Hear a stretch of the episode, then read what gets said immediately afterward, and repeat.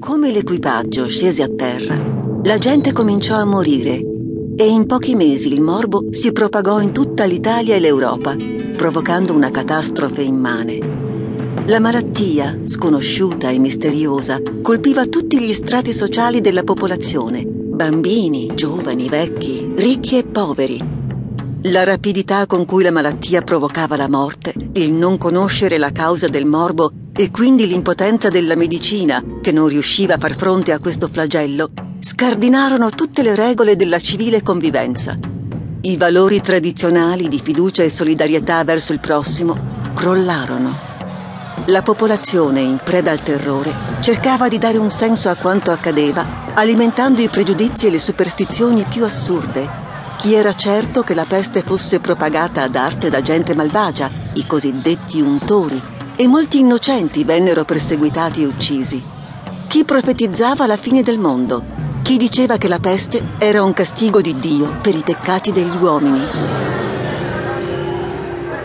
Apparvero sulle strade compagnie di flagellanti, i quali, oltre a flagellarsi per espiare, soccorrevano gli appestati, contribuendo così, involontariamente, alla propagazione dell'epidemia.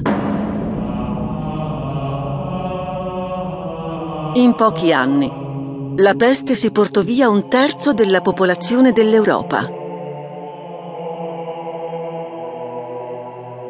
Giovanni Boccaccio nel milletrecentoquarantotto era a Firenze, quando l'epidemia arrivò al suo culmine.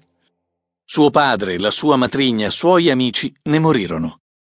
Tra il milletrecentoquarantanove e il milletrecentocinquantuno scrisse la sua opera maggiore e più famosa, Il Decamerone, che si svolge appunto in tempo di peste. Sentiamo come parla di questa tragedia nella prima giornata.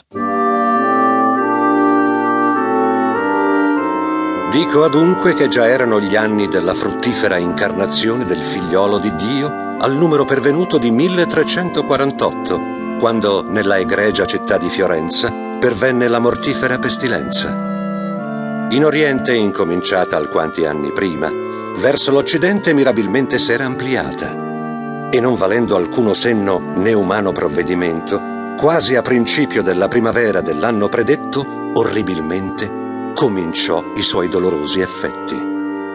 E non come in Oriente aveva fatto, dove a chiunque usciva sangue dal naso era manifesto segno di inevitabile morte, ma apparendo nel suo cominciamento con dei gonfiori all'inguine e sotto le ascelle, alcuni dei quali crescevano come una mela, altri come un uovo. E dalle due parti predette in breve spazio di tempo, i rigonfiamenti mortiferi si manifestavano in tutto il corpo, mutandosi poi in macchie nere o livide. Né consiglio di medico né virtù di medicina pareva che valesse o facesse profitto. Anzi, o che la natura del malore non patisse, o che la ignoranza dei medicanti non conoscesse da che si muovesse. Non solamente pochi ne guarivano, anzi, quasi tutti entro il terzo giorno, chi piuttosto, chi meno, morivano. Ma non è solo la desolazione, il dolore, il terrore che tutti questi morti provocavano a sconvolgere il Boccaccio. È soprattutto la scomparsa della pietà, della solidarietà, dei vincoli d'affetto e d'amicizia. Dalle quali cose nacquero diverse paure e immaginazioni in quegli che rimanevano vivi, e tutti quasi arrivavano ad un fine assai crudele, e cioè di schifare e di fuggire gli infermi e le lor cose. E così facendo si credeva ciascuno a sé medesimo salute acquistare. E lasciamo stare che l'uno cittadino l'altro schifasse e quasi niuno vicino avesse dell'altro cura. E i parenti rare volte o mai si visitassero. Era con sì fatto spavento questa tribolazione entrata nei petti degli uomini e delle donne che l'un fratello l'altro abbandonava.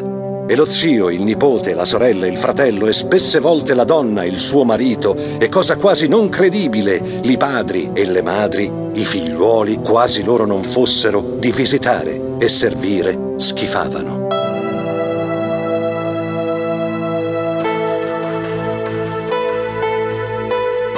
Uno scenario da day after, come si vede in certi film ambientati dopo una catastrofe ambientale o nucleare.